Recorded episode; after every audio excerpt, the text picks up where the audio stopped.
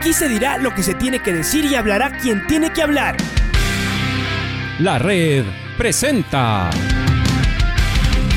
la charla del día a llevar una trayectoria que todo el mundo conoce, Carlos el Demoledor. Que la comunidad sepa de lo grande que fue Luis Chocho San Martín. Este año nuevamente jugar Copa Libertadores nos ilusiona mucho. La red. Los protagonistas lo dicen todo junto a los periodistas de la red. La camiseta más linda que me pude haber puesto en mi vida, ¿no? La camiseta de la selección. Los grandes clubes no priorizan competiciones, las disputan. En este año 2021 la selección se juega prácticamente su futuro. En donde estés y a la hora que tú quieras. Bienvenidos. Pues este fin de semana no solo que regresa la gente al fútbol, ¿no? Que es realmente el tema que nos, que nos ha distraído mucho, sino también que va a haber dos partidos con VAR. El VAR también regresa. Está cada tanto el VAR, ¿no? Eh, muy poquitos partidos, pero, pero cada tanto. Y, hoy queríamos precisamente hablar un poquito del, del VAR, pero con alguien que esté desde adentro, no esto que vemos desde afuera, que los árbitros especializados, eh, que nosotros ya cómo juzgamos las, las cámaras que se ven, lo que se demora, no, no. La parte técnica, ¿no? Para eso hemos querido invitar al ingeniero Antonio Montalvo. Él es eh, gerente técnico, gerente nacional técnico de, de Teleamazonas. Y es un hombre que viene trabajando alrededor del fútbol, bueno, por, por 30 años y seguramente en toda esta vorágine tecnológica, ¿no? De muchas transmisiones. Él eh, también da soporte con equipos, eh, con experiencia técnica en eh, todas las transmisiones, sobre todo internacionales, pero también en, en, partidos del campeonato ecuatoriano. Y alrededor del VAR, por ejemplo, estuvo entregando soporte a, en las eliminatorias mundialistas. Así que bueno, vamos a, a, conocer un poquito más de cómo funciona este VAR, por qué eh, no puede ser tan sencillo. ¿Por qué no puede funcionar el bar con eh, las mismas cámaras y en, la misma móvil eh, en la que se transmite el partido? ¿Por qué se hacen tanto problema? Cualquiera podría, podría hacerlo. ¿Es así o no, Antonio? ¿Es así de sencillo y a nadie se le ha ocurrido? ¿O aquí hay, no sé, estándares, caminos, dificultades, diferencias? Comencemos eh, por ahí. Bienvenido a la red. Estamos escuchando, Antonio. Gracias, Alfonsito. Buenos días a la afición y a todos los oyentes de Radio La Red.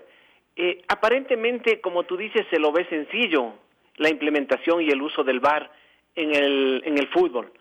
Pero no es una cosa tan sencilla. Hay que partir de la primera premisa, que es tener una buena unidad móvil, bien equipada. La unidad móvil es la que produce toda la señal del partido. De esta unidad móvil es la que entrega las señales al equipo de VAR, que es un equipo completamente diferente, que puede estar instalado en una oficina en el estadio o en, una, uh, en un vehículo, en otra móvil. Para el caso de las eliminatorias, estos equipos venían en una unidad móvil desde Colombia, de una empresa internacional que maneja el VAR en lo que es eliminatorias. Actualmente, actualmente para los dos partidos que van a haber en el Campeonato Nacional es otra empresa que trabaja directamente con la Conmebol y está relacionada con la Federación Deportiva Ecuatoriana. En esto del VAR no tiene nada que ver en general la Liga Pro ni Gol TV, quien levanta la señal. Es directamente la Federación por pedido de los equipos. ¿Qué es lo que necesitas? A ver, porque tienes una señal, es la misma señal, en eso sí uno dice, pero si son las mismas repeticiones las que ven, no sé si hay más cámaras o son las, las mismas cámaras. ¿Dónde se hace la diferencia? ¿Dónde, dónde revisan precisamente esas cámaras? A ver, eh, para los dos partidos de esta semana, las unidades móviles que levantan la señal van a poner 10 cámaras y el VAR adicional pone 4 cámaras. Eh, entonces, esas otras esas cuatro, cuatro, cámaras adicionales están conectadas a la unidad móvil que levanta la señal, son las que darán la ubicación según lo que pida el VAR.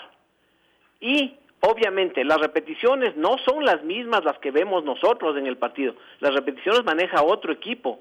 Las repeticiones maneja según pedido de el, el, el, el árbitro del VAR con sus dos asistentes que tiene y un operador. Todos estos equipos son muy aparte de la transmisión. Lo que se, lo que se comparte son las cámaras de la transmisión. Pero el equipo del VAR, el equipo, el, el servidor que hace el VAR es completamente diferente. Eso está fuera de la unidad móvil y los únicos que tienen control son los tres árbitros que están ahí más el operador. Y obviamente dentro de esto hay una cámara BOR que es la que graba audio y video de lo que está pasando en esta móvil o en esta oficina del bar.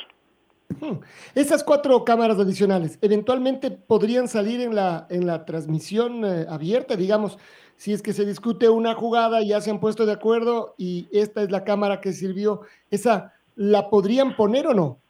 Eh, si es que ya se discute y los árbitros autorizan, se la puede poner. Antes no, durante la emisión del partido. Ustedes han visto que eh, cuando está el, el esperando el referee, el, juez principal, esperando que eh, hay una definición del VAR, nosotros lo que vemos es la cámara interior, no estamos viendo como televidentes eh, lo que ellos están viendo en la repetición. Cuando ya hay una decisión, ahí te permiten ver esto. Todo esto es un protocolo, esto ha sido autorizado y homologado por la FIFA en los procedimientos y esto tiene que cumplirse.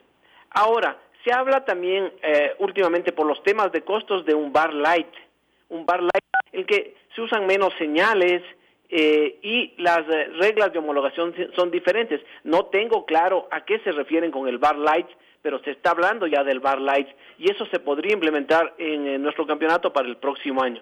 Pero son, es tema de costos nada más. Y luego viene también el tema de las ubicaciones, las facilidades que los estadios te den para poder implementar el VAR, ¿no? Si, si, si eh, recordamos, se ha implementado en el Estadio de la Liga, eh, por las eliminatorias, en el Atahualpa, en el, el de Independiente, en el de Barcelona y MLS, pero no se ha hablado todavía de los estadios de provincia. Hola, ingeniero, ¿cómo le va? Luis Quiro le saluda, un gusto. Ingeniero, ¿Cómo está, Luis? Y, y, a, veces, a veces uno dice, ¿por qué se demoran tanto? Uno entiende la tecnología, obviamente en Europa tal vez están más adelantados, por eso es que se ve son más rápidas eh, las repeticiones. Aquí todavía se tarda un poco más. ¿Es esta la razón o hay otra? No, yo creo que básicamente es porque en Europa ya se viene aplicando semana a semana y la gente está capacitada, está certificada, los árbitros tienen clarísimo qué, qué, va, qué señales van a pedir. El operador eh, eh, debe estar también el día a día, es el ritmo el que te da. Entonces, por eso es la demora y hasta ver las cámaras, la definición, eh, el ángulo preciso. Entonces, yo creo que ese tiempo está justificado. Esto va a mejorar una vez, una vez que esto se haga día a día, se haga semana a semana. Es práctica. Ah, ya, o sea, por eso es que algunas veces se escucha en el bar, obviamente, cuando, cuando se escuchan los audios, dame esta toma, dame la otra, dale más lenta, dale despacio, dame abierta. O sea, y eso también es como eh, la gente que está operando ahí, vamos, vamos suave hasta coger el tino, más o menos como decimos comúnmente. Sí, desde luego, o sea, el equipo de repetición que usa para el bar es un equipo específico del bar, no es el mismo eh, que se usan para las repeticiones comunes y corrientes, es un equipo dedicado. No quiero decir con esto que el equipo que se usa para las repeticiones normales no pueda hacer el bar. Sí, lo puede hacer, pero no es el adecuado. Entonces, los operadores, para mí, los operadores son los que eh, no tienen la práctica adecuada. En principio venían operadores desde Colombia, sobre todo para la, lo, que es las eliminatorias.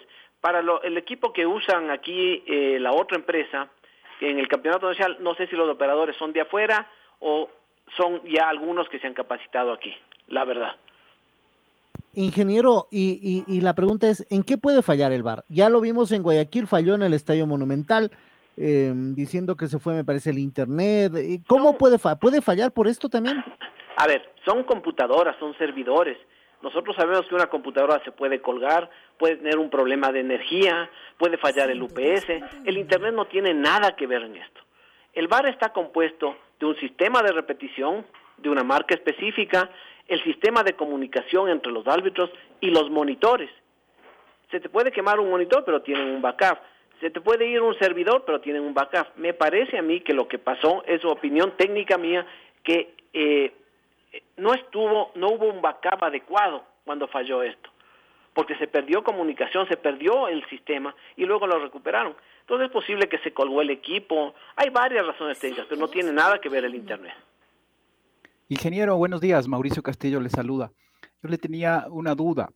En, en, Europa, en países de Europa en donde está implementado el tema del VAR, eh, la unidad móvil, como usted dice, que genera toda la señal televisiva para el partido y que de ahí toman para el VAR, está compuesta por una cantidad de cámaras eh, importante, grande, y obviamente el VAR no tiene problemas para decidir de cuál cámara tomar la señal para eh, dar una decisión o ver una jugada.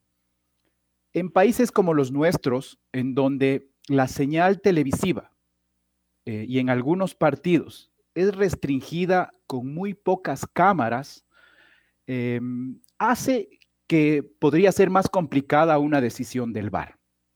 Es requisito de la FIFA, de la CONMEBOL, el número de cámaras mínima para las transmisiones deportivas en donde se va a utilizar el VAR. De la homologación el, de, de FIFA son 16 cámaras mínimos para un partido de fútbol. Te doy el ejemplo de los partidos de eliminatorias donde eh, eh, se les, como decía Alfonsito, se les dio soporte. Ahí se usan 22 cámaras y son dos transmisiones, una nacional y una internacional. Entonces, al VAR llegan las 22 señales. Entonces, entenderemos que son eh, dos transmisiones del un lado del estadio y del otro lado del estadio. En el caso de la liga sería desde occidente y desde oriente, ¿no es cierto? Entonces tienes eh, 22 cámaras ubicadas a diferente nivel, a diferente posición, eh, tienes doble ángulo inverso, tienes cámaras tras los arcos, entonces todo eso le sirve al VAR y toman esas señales. En, en Europa se están usando 32 cámaras en partidos de la Champions ya eh, desde cierto nivel, pero regularmente con 22, con 20 cámaras, entre 20 y 16 cámaras es lo adecuado para poder tener las mejores imágenes en jugadas polémicas. Porque un, un offside puedes definirlo con dos cámaras. Las, las cámaras que están eh, eh, de la ubicación de nuestro estadio, occidente o oriente, puedes ver de los dos lados. La una es inversa de la otra. No sé si, si, si queda claro. Pero con 16 cámaras puedes hacer el bar. En el caso de los partidos de esta semana, son 10 cámaras para la transmisión, más 4 cámaras que van a estar adicionales pedidas por el bar. Con 14 cámaras se van a hacer. Estamos en diálogo con el ingeniero Antonio Montalvo, el, como estamos escuchando, experto en, en eh, transmisiones de, de, fútbol y en este caso también eh, que tienen que ver con el, con el bar. A ver, de algunas cosas que has dicho, hablaste de un bar light. ¿A qué hace referencia esto? ¿A que se usen menos, menos cámaras o que se vea a filo de, de cancha? ¿A qué, hace, ¿A qué haría referencia esto de hablar de un bar light? Light es eh, un servidor de, de, repetición, un servidor diseñado para el bar, que es exclusivamente para eso, sin la línea, sin el software para tener la línea del offside. Y podrías usar las 16 cámaras que te está pidiendo como mínimo la homologación. Es, es un hardware, eh, entre comillas, se diría, eh, de, de, menor performance que un bar eh, completo de la marca que se está usando en Europa. Hay una sola marca que se usa en Europa para esto del bar. Tú decías. Básicamente es por el hardware, el nombre de Bar Light. Ah, de acuerdo. Tú decías que vamos a tener, por ejemplo, este fin de semana 10 cámaras más 4 cámaras adicionales del bar. Sería 14. Quiere decir que no 16. Es decir, se puede hacer con, con 14. Esa sería la pregunta corta primero, ¿sí? Pueden hacer con 14 cámaras. Eh, mira, eh, es, dato certero. Eh, yo tuve una conversación el día de ayer y por eso tengo la certeza de decirte que son 10 cámaras que se pone de la unidad móvil más cuatro adicionales que las pide el VAR. Entonces, en la unidad móvil que va a hacer el partido son 14 cámaras. De acuerdo. Eh, me lo confirmaron de, internamente, ¿no? Ya, Ahora, ya. es posible que tomen dos más, pero no, no. De lo que a mí me han dicho y tengo la certeza son 14 cámaras. Y entonces viene mi pregunta. Eh, ¿Es posible, eh, digamos que el VAR se implementa en todo el campeonato? tener en los ocho partidos de cada fin de semana 14 cámaras para implementar el VAR. Además, uno entiende que eh, necesita no sé cuántas móviles más, porque para implementar el VAR, si hay tres partidos en tres ciudades diferentes un mismo día, al menos se necesitará tres móviles solo para VAR. Entonces, eh, sí, son las mismas que se usan el sábado y las mismas que se usan el domingo y el lunes, pero al menos serían tres. ¿Estamos en esa capacidad técnica más allá del tema económico en este momento? No, no, en este momento no, yo creo que no. No podríamos hacer los ocho partidos con eh, mínimo 16 o 14 cámaras. Eh, es complicado, es complicado. Tecnológicamente yo creo que no estaríamos preparados. te cuento la experiencia que pasó en Bolivia con el cederamiento argentino. En Bolivia hicieron por sorteo cuatro partidos por fecha y les ha ido bien. Y es la gente que está trabajando en em, Argentina, implementó en Bolivia y ha habido una propuesta para implementar aquí en Ecuador. Pero yo creo que nosotros, nosotros en este momento podríamos hacer los partidos con VAR usando ocho cámaras por estadio, que sería poco, pero no, ni siquiera llegaríamos a las 10 cámaras. Actualmente el campeonato nacional se cubre con 6 cámaras ciertos partidos, con 8 otros y con 10 algunos. Entonces, claro, los de estos, estos dos partidos, uno es Quito, otro de Guayaquil, se busca cuatro cámaras que es fácil conseguir para dos partidos.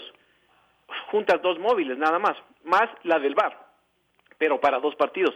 Para más partidos yo le veo muy difícil. Y, y, por eso se habla, se habla del bar light, que es del hardware, y de pronto está involucrado el número de cámaras también. Ingeniero, una pregunta más. Usted habla del, tema del software que tiene que también el bar no solo son las cámaras y lo que, sería la materia prima para el bar, sino el tema del software y habló en específico de, la línea de la, del, del, offside. Porque acá hemos visto eh, en las señales normales que, no sé, con, con líneas de caracteres, no lo sé, trazan eh, una línea recta, no necesariamente en paralelo con la perspectiva de la cámara que está tomando el bar.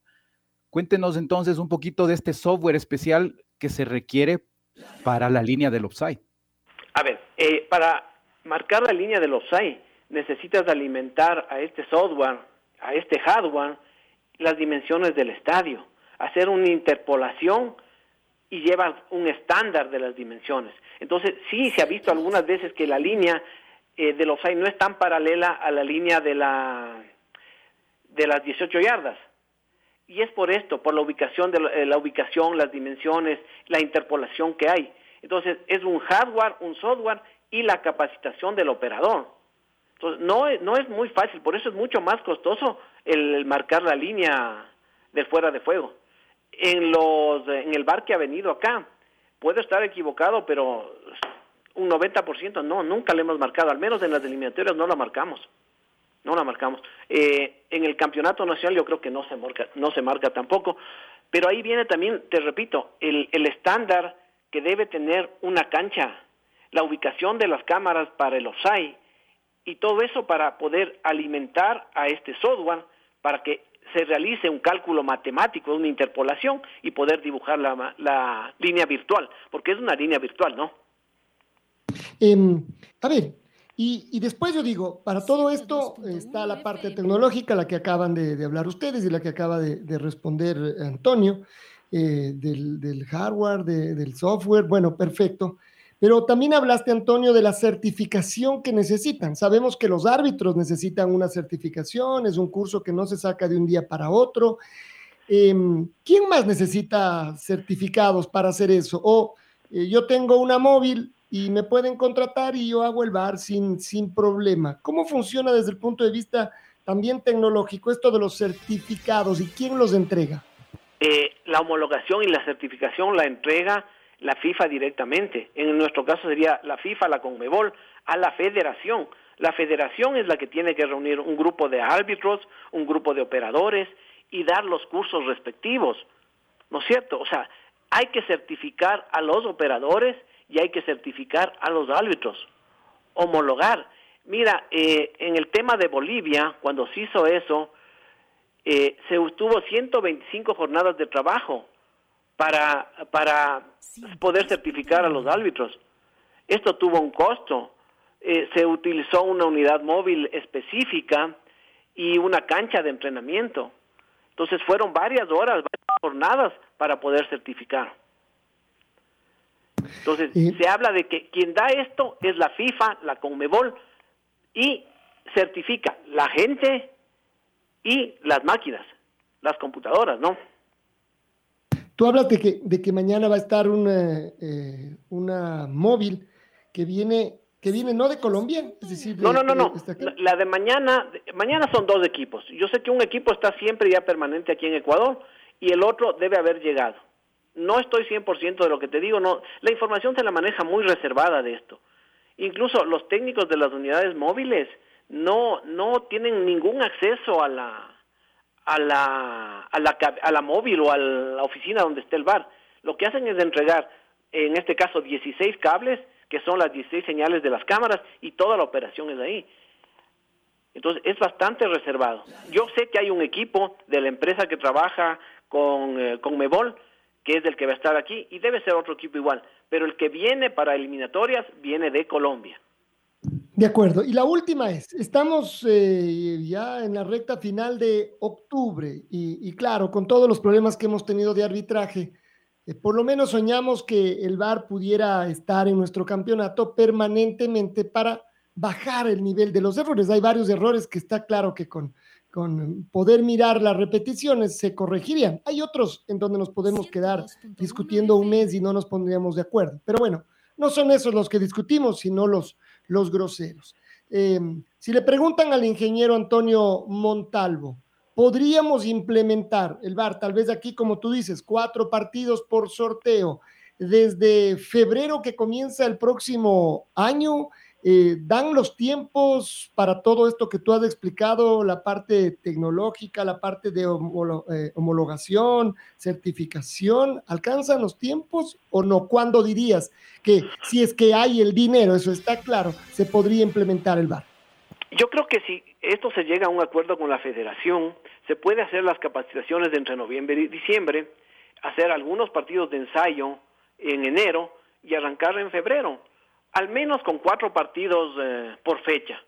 Pero esto tiene un costo. Eh, de la experiencia que hubo en Bolivia, hablo mucho de Bolivia porque yo estaba en contacto con la gente de Argentina que implementó ahí, eh, se firmó un contrato con la federación a cinco años.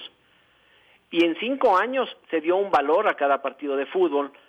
Se estipuló que este valor se mantenía en el segundo año, en el tercer año bajaba, en el cuarto bajaba un poco más y en el quinto ya subía a un valor para terminar el contrato, pero con valores reales. El tema es económico, o sea, no se puede estar pagando la cantidad que se está pagando hoy día por el VAR eh, si ya vas a hacer más partidos. Lo que eh, mañana se va a pagar por el VAR es casi tres veces lo que se paga por, un, por la producción y emisión de un partido de fútbol. Es una locura, ahí no daría. Por eso hay que firmar un contrato a largo plazo. Y yo sí, yo te digo, para el próximo año se podría implementar al menos en cuatro partidos, pero arrancando ya. Pero si queremos arrancar en enero, yo creo que ni la cantidad de árbitros certificados para el VAR se podría tener.